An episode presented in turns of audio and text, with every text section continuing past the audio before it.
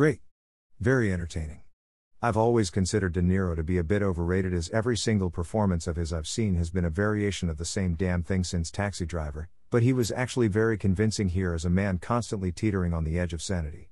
I actually forgot that he was this big hotshot actor at one point and only saw him as this powerful yet ultimately powerless producer of sorts. I'd never thought I'd say this, but good job, De Niro. I'm sure he reads these reviews and will appreciate my compliment wholeheartedly. No need to thank me, you're welcome. I don't actually know why there's so much hatred for this film. It was funny when it wanted to be and poignant when necessary. And in the end, it showed how this big powerful producer who many consider this massive, influential force in the business is really quite powerless to the whims of everyone around him, including his own family. And Bruce Willis is great. Geez. Yes, there are actors like that in Hollywood. Go see it.